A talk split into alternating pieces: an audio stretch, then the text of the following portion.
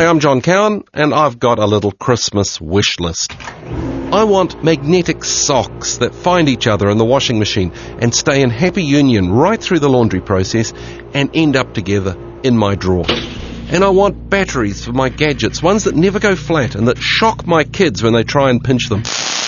And I want an extension power cord that will always stretch to the length I need. My final Christmas wish is that the world would get the point about Christmas. I wish people would gush less about the spirit of Christmas and think more about the meaning of it all. I am amazed how for weeks and weeks prior to Christmas, our whole culture focuses and obsesses on this most important holiday.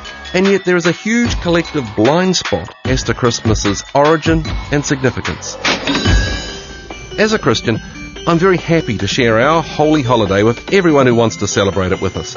But we should be guarding our intellectual property right to Christmas, protecting the, the brand integrity because it's our festival, preserving and proclaiming something that is uniquely Christian.